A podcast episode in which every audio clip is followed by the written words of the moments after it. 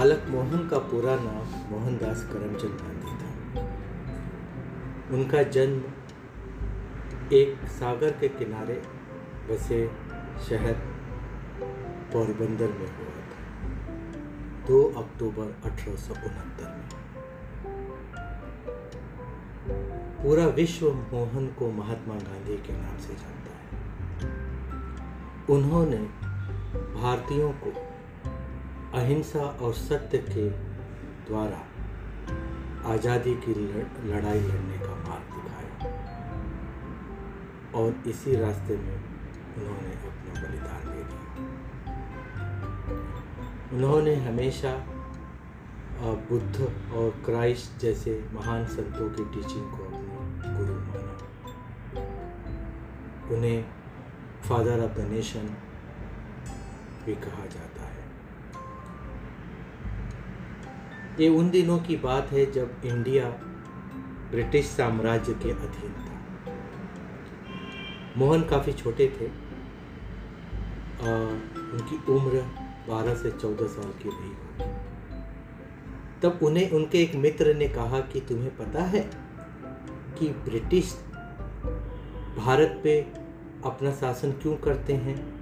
या ब्रिटिश इतने मज़बूत और स्ट्रांग क्यों हैं? क्योंकि वो मांस खाते हैं, वो नॉन वेजिटेरियन है।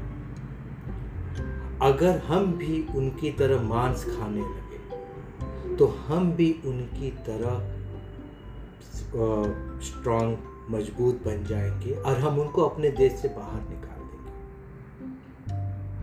मोहन, उसकी मित्र, उनके मित्र की इस दलीलों से काफ़ी प्रभावित हुए। मोहन का परिवार वैष्णव था पूरी तरह से शाकाहारी था। तो इस तरह का मांस या मच्छी, मटन खाना वर्जित था। इसलिए उन्होंने उनकी इस कोशिश को घर के बाहर करने की सोची। उन्होंने ये बात घर में किसी को नहीं बताई। परंतु ये उनके वसूलों के खिलाफ था। कि वो झूठ नहीं कहेंगे अपने माता पिता को धोखा नहीं देंगे उनसे कोई बात नहीं छुपाएँगे इससे वो काफ़ी दुखी हुए उन्होंने कहा कि नहीं वापस से मांस नहीं खाना है। एक बार मोहन ने बीड़ी भी पी। आ, इसके लिए उन्होंने पैसे चुराए उन्होंने किसी से कर्जा लिया। जब कर्जा बढ़ गया तो उन्होंने आ, अपने भाई के उनका एक सोने का जो ब्रेसलेट था आ, उसका एक टुकड़ा चुराया उन्होंने और वो बेच करके उन्होंने अपना कर्जा माफ़ करवाया। पर इसके पश्चात उनका हृदय ग्लानी से भर गया। आत्मग्लानी उन्हें कचोटने लगी। उन्होंने कहा कि ये गलत काम किया। एक गलती की के चक्कर में उन्होंने दूसरी गलती और तीसरी गलतियाँ करते चले गए। उन्होंने निर्णय लिया कि इस तरह की हरकत वो फिर से नहीं करेंगे। फिर मोहन ने अपने सारे गुनाहों को एक पेपर पर पे लिख करके और उसको अपने पिता को दे दिया। उनके पिता करमचंद गांधी जिसे लोग प्यार से काबा गांधी भी कहते थे। वह उस वक्त राजकोट के दीवान थे पर वो बीमार चल रहे थे।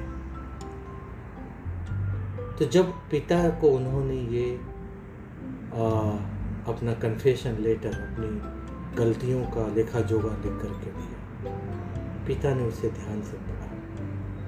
पिता ने एक शब्द नहीं कहा और पिता ने उस पेपर को फाड़ दिया। और एक दुखद सांस लेकर के वो चुपचाप रह गए।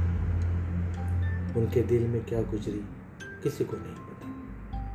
पर मोहन ये देख करके और दुखी हो गए।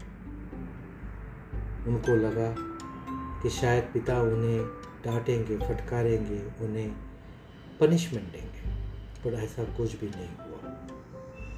मोहन की आँखों से आँसू निकल आए वो रोने लगे।